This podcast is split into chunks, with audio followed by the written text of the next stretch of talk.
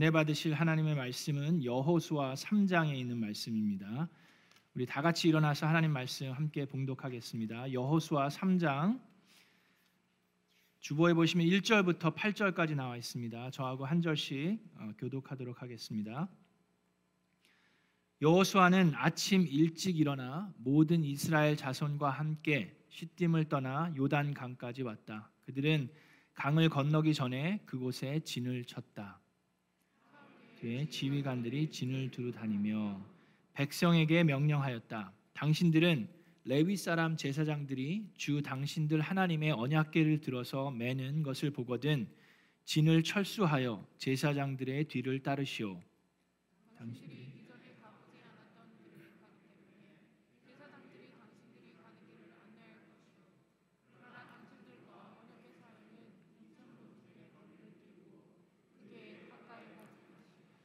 여호수아가 백성에게 말하였다. 당신들은 자신을 성결하게 하시오.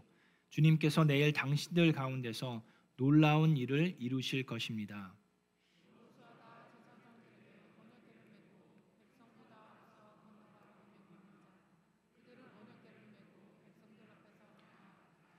주님께서 여호수아에게 말씀하셨다. 바로 오늘부터 내가 너를 모든 이스라엘 사람이 보는 앞에서 위대한 지도자로 세우고 내가 모세와 함께 있었던 것처럼 너와 함께 있다는 사실을 그들이 알게 하겠다. 이제 너는 언약궤를 맨 제사장들에게 요단강의 물가에 이르거든 요단강에 들어가서 서 있으라고 하여라. 아멘. 이것은 하나님의 말씀입니다. 우리 서로 인사하겠습니다. 반갑습니다. 잘 오셨습니다. 하늘 복 많이 받으세요. 하나님의 미라클이 됩시다.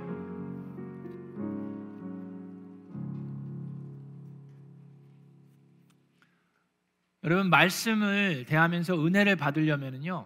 그 하나님의 말씀을 우리가 보면서 대할 때 우리가 마치 그 성경에 나와 있는 그 이야기의 주인공이 된 것처럼 생각하면서 그 말씀을 받아들이셔야 합니다. 오늘을 살고 있는 나에게도 동일한 일들이 일어난 것처럼 대하면서 그 이야기의 주인공이 되려고 할 때 우리는 놀라운 은혜와 교훈을 받을 수 있는 줄로 믿습니다. 그래서 여러분들 오늘 그 마음을 가지고 오늘 본문 말씀을 보도록 하겠습니다. 자, 오늘은 이스라엘 백성들이 드디어 가나안을 점령하기 위해서 요단 강을 건너는 모습이 오늘 나와 있습니다. 자, 근데 그 강을 건너기 전에 그 강에 도착해서 3일 동안 진을 치고 준비하면서 기다립니다. 그 3일 동안 그들이 기다리면서 볼 수 있었던 것은 그 강이 얼마나 범람하고 우리로서는 도저히 건널 수 없는 강이구나를 3일 동안 보면서 그들은 서로 상기하고 이야기하고 기다리면서 준비하고 있는 상황입니다. 제가 신학교 다닐 때 이 이스라엘 성지 순례를 한번 갔었는데 그래서 이 요단강을 가봤습니다. 근데 제가 갔을 때는 드라이 시즌이었어요. 그래서 강이 뭐 범람하는 뭐 그게 아니라 그냥 시냇물 졸졸졸 흐르는 것 같아서 그냥 한번 점프하면 건널 수 있는 그 정도밖에 되지 않았습니다. 그래서 이 강을 뭐 이렇게 어마, 뭐 건너는 게 그렇게 대단한가 그랬는데 그거는 드라이 시즌이고요. 지금 오늘 본문에도 보시면 15절에 어떻게 나와 있습니까? 마침 추수 기간이어서 제방까지 물이 가득 차 있었다라고 얘기합니다. 그래서 그 드라이 시즌에는 그렇게 뭐 시냇물처럼 졸졸 흐르지만 이 홍수 시즌 근데 추수할 때 그러면 우리는 가을에 추수한다라고 생각을 하는데 이 팔레스타인 지역은 지중해 그 클라이met을 가지고 있기 때문에 그때는 3월 달에 보리를 추수하고 4월, 5월에 밀을 추수합니다. 그렇기 때문에 지금 같이 이 3월 달에 봄이 돼서 추수할 때가 됐다고 하는데 이 봄이 되면 그 spring rain이 많이 오고요. 또 봄이 되면 어떤 일이 있습니까? 높은 산에 있는 그 Mount Hermon에 있는 눈들이 녹아서 그 녹아 내리는 그 눈이 다 요단강으로 쭉 흐르기 때문에 요단강이 범람하고 이렇게 제, 그, 그 가득 찬 제방까지 물이 가득 차는 그런 수준입니다. 자, 그런 때에 이스라엘 백성들이 3일을 기다리면서 드디어 이제 요단강을 건너려고 하고 있는 상황입니다. 아시겠죠? 자, 그때 여호수아가 이스라엘 백성에게 얘기합니다. 자, 당신들은 레위 사람 제사장이 주 당신들 하나님의 언약궤를 들어서 매는 것을 보거든 진을 철수하여 제사장들의 뒤를 따르시오라고 얘기를 하면서 4절에 보니까 당신들이 이전에 가보지 않았던 길을 가기 때문에 제사장들이 당신들이 가는 길을 안내할 것이요라고 얘기합니다. 자, 지금 이스라엘 백성은요. 거의 150만에서 200만이나 되는 사람들이에요. 그들이 강을 건너야 되는데 여러분 그 여리고 어, 여리고 성을 정탐해 보라고 그 여호수아가 두 명의 정탐꾼을 보냈던 일 기억나시죠? 그게 이제 2장에 나오는데 오늘 그 얘기는 하지 않지만 그 정탐꾼 두 명은 이 강을 건너서 여리고 성을 정탐하고 돌아와서 보고를 한 거예요.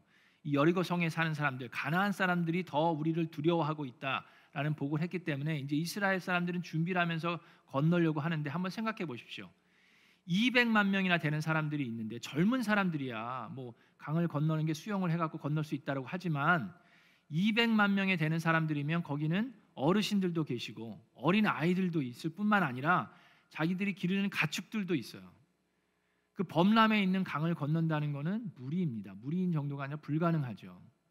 자 그런 상황에서 여호수아를 통해 하나님께서 얘기하시는데 제사장들이 언약궤를 메고 가게 되면 그 뒤를 따르라고 얘기하십니다. 근데 그냥 뒤를 따르는 게 아니라 2,000보쯤 뒤에 떨어져서 2,000보면은 한 1,000야드가 돼요. 1,000 yards. 그러면은 한 900m가 됩니다. 그 먼 좀 이렇게 멀리 떨어져서 따라오라고 하는데 왜 언약궤를 먼저 세우시고 또 멀리 떨어져서 따라오라고 하셨을까요?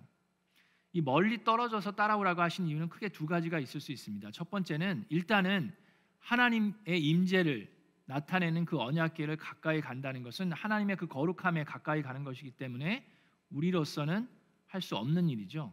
하나님의 거룩함에 우리가 가까이 갈 수 없다라는 얘기를 가지고 있는데 두 번째 의미는 이 200만 명이 넘는 사람들로 하여금 그 언약궤를 누구든지 바라볼 수 있게 하기 위함입니다. 여러분 언약궤가 가까이 있으면요 앞에 있는 사람들만 그 언약궤를 볼 수 있지 뒤에 있는 사람들은 사람에 가려서 볼 수가 없어요. 그렇죠? 그렇지만 900m나 떨어져 있으면 200만 명이 되는 사람 넓게 흩어져 있어도 그 모든 사람들이 그 언약궤를 바라볼 수가 있습니다. 자, 하나님께서는 이 요단강을 건널 때 하나님의 임재를 상징하는 그 언약궤를 모든 이스라엘 백성들로 하여금 전부 다 바라보게 하시고 준비시켜서 이 강을 건너기를 원하십니다. 자, 그런데 그럼 그 언약궤, 그 법궤가 의미하는 게 뭡니까? 이스라엘 백성의 그 법궤는 너무나도 아주 중요한 의미를 가지고 있습니다. 자, 그 법궤, 그 언약궤 안에는 무엇이 들어 있습니까? 여러분 주일학교 잘 다니셨네. 이 법궤 안에는 뭐가 있어요? 모세의 십계명이 들어가 있습니다. 저 그 모세가 시내산에서 받은 그 십계명, 그 태블릿이 있고요. 그 다음에 또 뭐가 있습니까? 그렇죠. 만나가 담겨져 있는 그 금으로 만든 항아리가 있어요. 그리고 세 번째로 있는 것이 아론의 지팡이인데 그냥 지팡이가 아니라 싹튼 지팡이가 싹이 난 지팡이가 있습니다. 근데 그 세 가지가 의미하는 중요한 의미들이 있어요. 그것을 우리가 아는 것이 중요하고 이스라엘 백성들이 그 언약궤를 바라볼 때 그 세 가지가 의미하는 것들을 다시 한번 생각하면서 바라보는 모습이 필요합니다. 자, 여러분 한 번도 안 가봤던 길을 가는다고 얘기를 하셨어요. 지금 보니까 우리는 안 가본 당신들은 이전에 가보지 않았던 길을 가기 때문에 제사장들이 당신들이 가는 길을 안내할 것이요라고 했는데 사실은 제사장들이 길을 안내하는 게 아니라 제사장들이 들고 있는 그 법계 하나님의 임재가 그 길을 안내하고 있는 겁니다. 자, 첫 번째 들어 있는 게 뭐라고요? 십계명인데 십계명이 이스라엘 백성에게 의미하는 것은 무엇입니까? 하나님의 약속의 말씀이에요. 우리가 지금까지 몇 주 동안 계속해서 배운 게 뭡니까? 하나님이 누구인지를 아는 거, 그죠? 10계명의 제일 첫 계명이 뭐라고요? I am the Lord your God. You shall have no other gods before me. 다른 신들을 섬길 수 없다. 내가 바로 너희의 하나님이다라는 것을 하나님께서는 계속해서 누누이 강조해 오셨어요. 그것 때문에 지금 이스라엘 백성이 그 40년의 광야 생활을 하면서 이 약속의 땅으로 들어가는 겁니다. 자, 그래서 이 십계명은 하나님의 약속의 말씀을 의지해요. 여러분, 새로운 길을 갈 때, 한 번도 안 가본 길을 갈 때 우리는 어떤 마음이 있습니까? 두려운 마음이 있고 이걸 가야 되나 말아야 되나, 이걸 해야 되나 말아야 되나 하면서 갈팡질팡할 때가 있습니다. 그렇죠?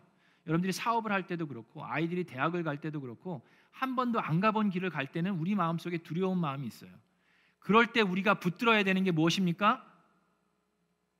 뭐예요? 하나님의 약속의 말씀을 붙들고 가야 되는 줄로 믿습니다. 여호수아에게 하나님께서 하신 그 약속의 말씀이 바로 지난주에 했던 말씀이에요. 하나님께서 여호수아에게 뭐라고 했습니까? 용감하라고 담대하라고 얘기하면서 하나님이 주신 그 말씀을 주야로 묵상하고 그대로 가르쳐 지켜 행하면 어떻게 된다고요?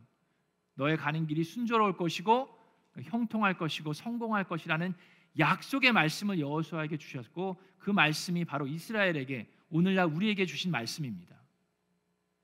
우리가 새로운 길을 갈 때 그 약속의 말씀을 붙들고 가는 저와 여러분 되기를 주님의 이름으로 축원합니다. 제가 돌이켜 보면 저도 이 미국이란 땅에 처음 올 때 이 말씀을 붙들고 왔던 것을 기억합니다. 지금 생각해 보면 정말 어려운데 저희 부모님이 이 막내 아들 어, 정말 쳐다만 봐도 귀엽고 너무 아리답게 생긴 이 막내 아들을 16살 때 어떻게 혼자서 유학을 보냈는지 지금 생각하면 감이 안 와요. 16살이면 지금 제 딸 클로이가 16살인데 그 어린애를 혼자 외국은 그때 저는 처음 가는 거였어요. 근데 혼자 비행기를 타진 않았죠. 비행기를 이제 그 저희 그때 담임 목사님하고 같이 LA로 왔다가 LA에서 하룻밤 자고 아틀란타로 갈 때는 그냥 혼자 가서 거기서 또 아는 분을 만나고 그 그분이 이제 공항에서 이게 그 갈아타는 거 도와주시고 그 아틀란타에서 또 그 프로펠러 비행기를 타고 저 산골 버지니아로 내려가지고 갔을 때는 그 미국 할아버지가 이름표를 달고 그렇게 서 계셨던 게 기억이 나는데 어떻게 제가 16살 때 혼자서 미국 유학이라는 거 목사가 되겠다고 올 수 있었을까요? 그 유학을 올 때 저희 아버지가 바로 이 말씀을 붙들어 놓고 저한테 얘기해 주셨어요. 여호수아 1장에 있는 말씀을 하면서 놀라지 말고 두려워 말라고 얘기하시면서 하나님의 말씀을 주야로 묵상하고 그대로 가르쳐 지켜 행하면 우리의 길이 순조로울 것이고 형통할 것이고 평탄할 것이라는 약속의 말씀을 주셨는데 지금 돌이켜 보면 그때 어떻게 보면 제 평생에 가장 하나님께 절실히 매달렸던 때인 것 같아요.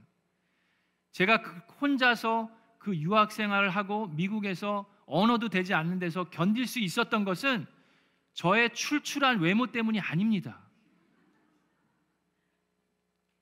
조르시는 분 깨시라고 한 거예요. 네. 그것 때문이 절대로 아니에요. 그죠? 여러분은 믿기 힘드시겠지만 그것 때문은 아닙니다. 그게 아니라 하나님의 약속의 말씀 때문이에요. 하나님께서 하나님의 말씀을 주야로 묵상하고 그대로 지켜 행하면 나의 길이 순조롭고 하나님께서 형통하게 만들어 주실 거라는 그 약속의 말씀을 붙들고 매일 밤 울었어요. 매일 밤 울었지만 매일 아침에 말씀 묵상하고 기도하면서 다시금 평안을 찾습니다. 다시금 일어날 수 있었던 것은 하나님의 약속의 말씀을 붙드는 믿음이에요. 여러분 새로운 길을 가실 때 안 해봤던 것을 할 때 우리 마음속엔 두려움이 있을 수밖에 없습니다. 그럴 때 우리가 붙들어야 하는 것은 여러분의 능력이 아닙니다. 여러분의 재능이 아니에요. 하나님의 약속의 말씀을 붙들고 나아가시는 저와 여러분 되기를 주님의 이름으로 축원합니다. 자, 그것이 언약궤에 있었던 그 십계명의 의미예요. 두 번째 있었던 게 뭐라고요? 만나가 담겨져 있는 항아리인데 자, 만나는 이스라엘 백성에게 어떤 것을 의미합니까? 그것은 하나님께서 하나님의 백성들의 필요를 알고 계실 뿐만 아니라 채워 주신다라는 것을 의미합니다. 아멘. 그 많은 사람들이 광야에서 배고팠어요. 굶주렸어요. 자, 그랬을 때 하나님은 그들을 굶어 죽게 내버려 두지 않으셨습니다. 하나님께서 채워 주셨는데 자, 이 만나가 의미하는 것도 중요한 부분이 있습니다. 하나님은 우리의 필요를 아시는 분이라고 그랬어요. 그리고 그 필요를 채워 주시는데 우리가 원하는 것을 채워 주시는 분이 아니라 우리의 필요를 아시는 분이라고 성경에는 말씀하고 계십니다. 자, 마태복음 6장 30절과 32절에 이런 말씀이 있습니다. 믿음이 적은 사람들아라고 얘기를 하시면서 그러므로 무엇을 먹을까? 무엇을 마실까? 무엇을 입을까 하고 걱정하지 말아라. 이런 걱정은 누가 하는 거라고요? 하나님을 모르는 이방인들이 하는 것인데 우리는 하나님을 믿는 하나님의 백성들은 하늘 아버지께서 이 모든 것이 너희에게 필요하다는 것을 아신다라고 말씀하셨습니다. 자, 이스라엘 백성이 광야 생활을 할 때 그들은 배고팠어요. 근데 그들에게 하나님은 진수성찬을 차려주시지 않으셨습니다. 만나만 주셨어요. 그거 가지고 그 불평을 너무 만나만 먹으니까 불평하니까 그나마 매출하기까지는 주셨어요. 그리고 물을 주셨죠. 필요를 채워 주셨지 우리가 원하는 대로 다 주시지 않았어요. 우리는 뭘 원합니까? 우리는 진수성찬을 원합니다. 그렇죠? 여러분 우리는 그냥 만나만 먹는 게 아니라 뭐 초코파이만 먹는 게 아니라 뭐 불고기, 갈비, 뭐 돼지고기, 삼겹살 뭐 다 먹고 싶어요. 항상 하나님께 우리는 진수성찬을 바라지만 하나님은 뭐라고 말씀하십니까? 이스라엘 백성의 항아리를 그 만나 항아리를 통해서 너의 필요를 내가 알고 있다. 아버지로서 알고 있다. 그러니까 걱정하지 말아라라고 말씀하십니다. 자, 여러분 신명기 8장에 보면 이런 하나님의 마음을 이스라엘 백성에게 말씀하십니다. 신명기 8장 2절부터 5절에 보면 왜 하나님께서 광야 생활을 통해서 이스라엘 백성들을 40년 동안이나 훈련시키셨는지에 대한 말씀이 나와 있어요. 자, 너희가 광야를 지나온 40년 동안 주 너희의 하나님이 너희를 어떻게 오랫동안 너희를 광야에 머물게 하신 것은 너희가 하나님의 계명을 지키는지 안 지키는지 너희의 마음속을 알아보려는 것이다. 누가 하나님인지를 계속해서 알려주려고 한다고 그랬죠. 바로 그 말씀이에요. 말씀을 지켜 행하는지 안 지켜 행하는지 너의 고집을 계속 부릴 건지 그 마음을 보시기 위해서 40년 동안 광야 생활을 하셨는데 3절에 보니까 주께서 너희를 낮추시고 겸손케 하시고 굶기시다가 배고프게 하셨어요. 이스라엘 백성을 광야에서. 근데 그렇게 하신 이유가 뭐라고요? 너희도 알지 못하고 너희의 조상도 알지 못하는 만나를 먹이셨는데 이것은 사람이 먹는 것으로만 사는 것이 아니라 주의 입에서 나오는 모든 말씀으로 산다는 것을 너희에게 알려 주시는 것이었다. 만나는 우리가 원하는 그런 진수성찬이 아니었어요. 그러나 그들에게 필요한 것이었습니다. 그것은 하나님이 주시는 것이었기 때문이에요.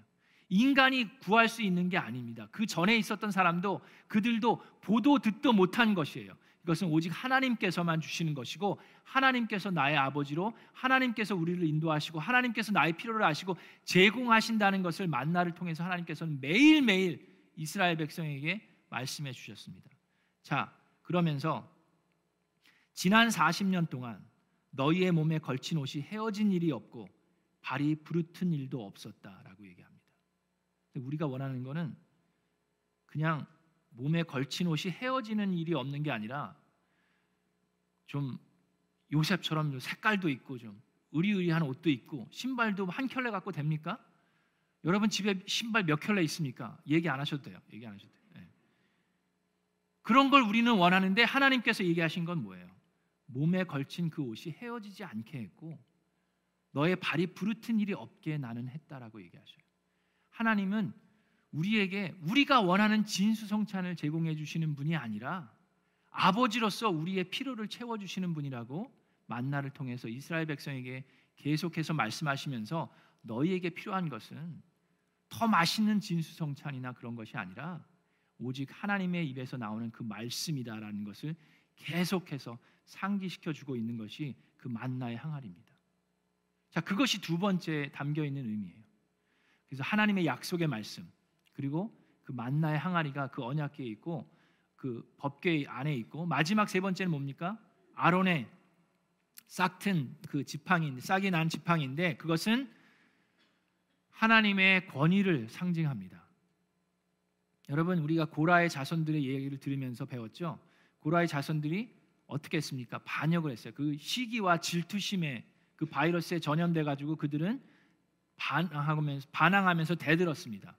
하나님께 대들면서 모세에게 아론에게 당신들만 대단한 사람이니까 어떻게 당신들이 다 하려고 합니까? 당신들만 하나님이 선택한 사람들이니까 하면서 대들고 반항했을 때 하나님께서는 이스라엘 백성들에게 열두 지파의 지도자들에게 다 지팡이를 하나씩 갖고 오라 그러죠.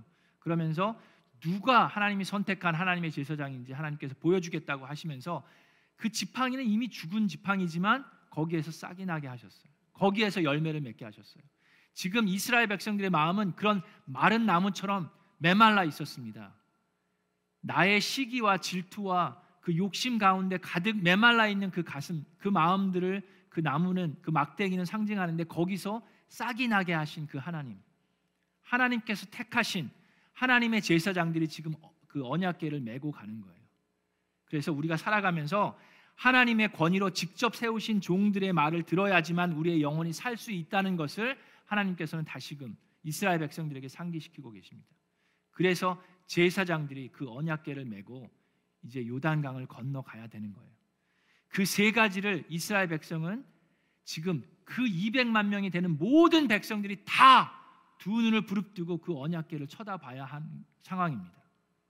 자, 그런데 가기 전에 하나님께서 이스라엘 백성에게 하신 말씀이 있습니다. 그게 뭡니까? 자, 5절에 보면 당신들은 자신을 성결하게 하시오. consecrate yourselves라고 얘기합니다. 그러면서 주님께서 내일 당신들 가운데서 놀라운 일을 이루실 것입니다. God is going to do great things among you tomorrow. 그래서 today you must consecrate yourself. 그렇게 얘기를 하는데 자 여기서 여러분 아주 중요한 사실을 우리가 제대로 이해해야 되는 부분이 있습니다. 이 말씀을 보면서 사람들이 어떻게 설교를 하시는 분도 계시고 이렇게 말씀을 전하냐면 우리가 성결해야만 하나님께서 우리 가운데 놀라운 일을 이루실 것입니다라고 말씀하시는 분들이 있어요. 근데 성경에서 그렇게 얘기했습니까? 성경에서 여기 나와 있는 말씀은 그렇게 조건부로 얘기하신 게 아니에요. 그렇죠? 성결하시오. 주님께서 내일 당신 가운데서 놀라운 일을 이루실 것입니다. 여기에 그러면이라는 말이 없어요. 그렇게 하면이라는 말이 없어요. 여호수아 1장에는 그런 말이 있죠. 여호수아 1장에는 주야로 말씀을 묵상하고 실천을 하면 그러면 너의 길이 순조롭고 형통할 것이다라고 조건부식으로 얘기를 하시는데 여기서는 그렇게 얘기하지 않으셨어요. 여기서는 어떻게 얘기하십니까? 내일 하나님께서 일을 하실 것인데 너희들 가운데 그렇기 때문에 성결하라고 얘기를 하십니다. 자, 그러면 우리들이 드는 생각은 뭐예요? 그럼 성결하지 않으면 그러면 우리는 어떻게 되나? 자꾸 그런 걸 생각하게 되는데 여러분 그거는 중요한 질문이 아니에요. 우리는 자꾸 엉뚱한 질문을 하는데 여기서 얘기하고자 하는 게 무엇입니까? 자, 여러분 생각해 보세요. 홍해 바다를 건널 때 어떻게 건넜습니까? 그때 하나님께서 이스라엘 백성에게 주신 말씀이 뭐예요? 지금은 요단강을 건너고 있는 거고 홍해 바다를 건널 때 하나님께서 이스라엘 백성에게 하신 말씀이 뭡니까? 출애굽기 14장 13절에 나오는데 이 말씀 우리가 공부했어요. 우리 말씀 나눴습니다. 출애굽기 14장 13절에 이스라엘 백성에게 모세가 얘기합니다. 당신들은 가만히 서서 있으라고. 가만히 있으라고 제발. 가만히 서서 주님께서 오늘 당신들을 어떻게 구원하시는지 지켜보기만 하십시오라고 하면서 홍해 바다를 건넜어요. 그죠? 자, 구원은 누가 하시는 겁니까? 하나님만 하실 수 있어요. 우리가 할 수 있는 게 아니에요. 홍해 바다를 건너는데 이스라엘 백성이 한 건 아무것도 없어요. 그렇죠? 하나님께서 다 하셨어요. 자, 요단강을 건널 때도 마찬가지입니다. 요단강을 건너는데 뭐라고 얘기했어요? 자, 내일 당신들 가운데서 하나님께서 놀라운 일을 이루실 거라고 근데 누가 한다고 그랬어요? 당신들이 한다는 게 아니에요. 당신들 가운데서 하나님께서 일하실 거라고 분명히 말씀하셨어요. 요단강을 건너는 것도 마찬가지로 누가 하시는 겁니까? 하나님이 하시는 거예요. 이스라엘 백성이 할 수 없는 걸 3일 동안 지켜보면서 그들은 배웠어요. 나는 할 수 없, 우리는 할 수 없구나.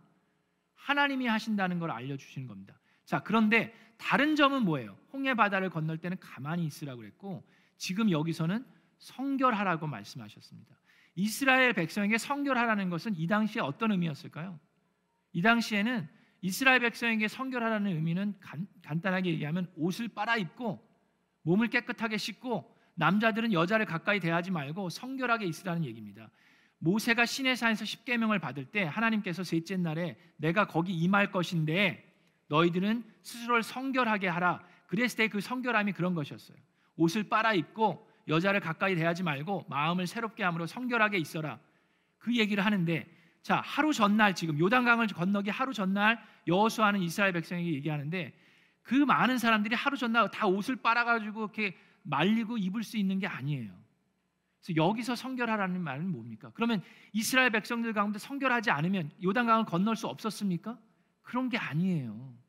그렇죠? 강을 건너게 하는 것은 우리에게 구원을 주시는 것은 하나님만이 하실 수 있습니다. 그 구원을 얻기 때문에 그 구원을 받을 거기 때문에 우리는 하나님 앞에 성결해야만 합니다. 여러분 마치 오늘 이 자리에 뭐 한 90여 분이 예배를 드리고 계세요. 근데 여러분 모두 다 예배를 드릴 때 성결한 마음으로 오셨습니까? 구별된 마음으로 그런 마음과 자세로 오셨습니까? 여러분 마스크 쓴다고 다 양치질도 안 하고 오신 거 아니에요? 모를 것 같아요?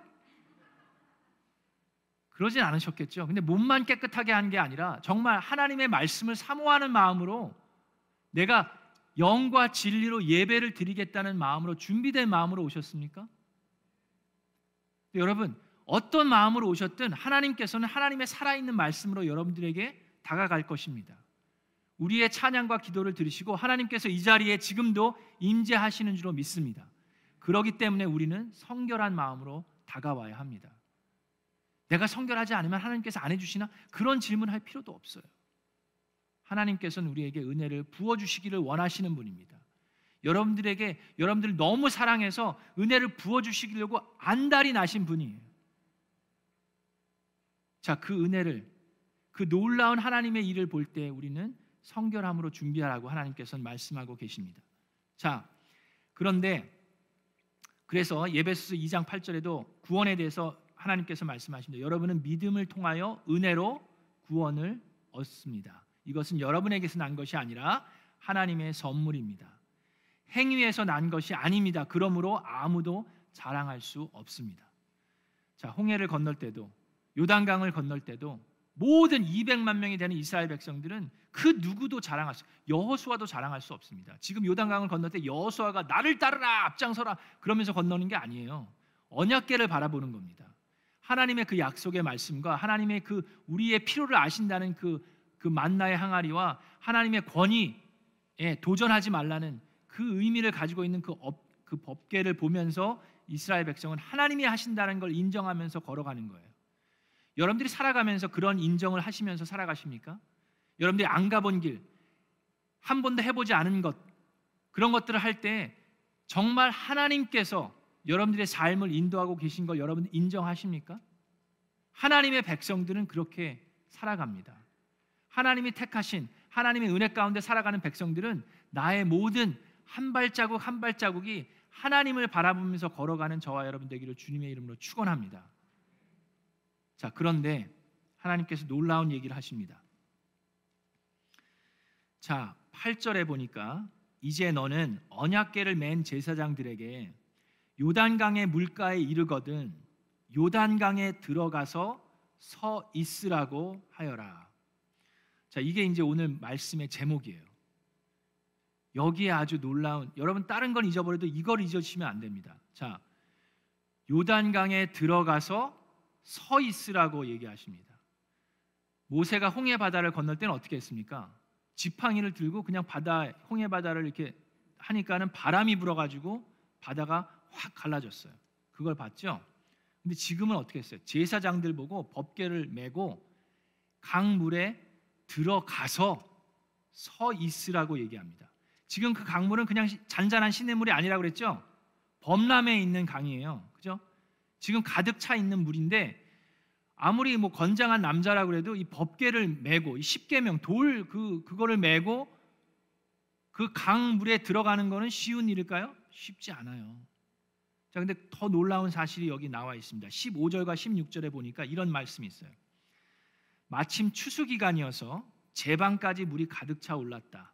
그 괴를 맨 제사장들의 발이 요단 물가에 닿았을 때 그 위로부터 흐르는 물이 멈추었다라고 얘기합니다. 그리고 멀리 사르단 근처에 아담 성읍에 뚝이 생겨 아리바의 바다 곧 차해로 흘러가는 물줄기가 완전히 끊겼다. 그래서 백성들은 여리고 맞은 쪽으로 건너갈 수 있었다라고 얘기하는데 여러분 이 말씀이 놀라운 사실이 뭐냐면요. 물이 가득 차 있고 강은 어떻습니까? 물이 흐르죠. 높은 곳에서 낮은 곳으로 흘러요. 그죠? 흐르는 강물 안에 지금 법계를 메고 이 사람들은 들어가서 지금 버티고 서 있어야 되는데 물이 어떻게 멈췄습니까? 위에서 흐르던 물이 멈췄는데 멀리 사르단 근처의 아담 성읍은 지금 이 강을 건너는 여리고성 앞으로 건너는 이 강에 한 20마리나 떨어진 곳이에요. 그 제사장들이 믿음을 가지고 말씀에 순종함으로 강에 들어가서 서 있었을 때에 20마일이나 떨어진 곳에서부터 뚝이 생겨서 물이 끄치기 시작합니다. 자, 그러면 20마일이나 떨어진 곳이기 때문에 그 물이 여기까지 흘러내릴 때는 그죠? 시간이 좀 걸렸겠죠. 그 20마일이나 되는 그 흐르는 물이 그치려면은 꽤 시간이 좀 걸렸을 거예요. 그냥 홍해 바다 가르듯이 딱 했더니 그냥 싹 갈라지는 게 아니었어요.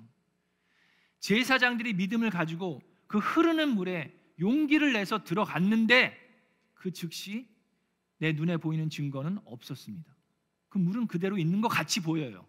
그럼에도 불구하고 하나님께서는 믿음의 발걸음을 댔을 때 일을 하고 계십니다.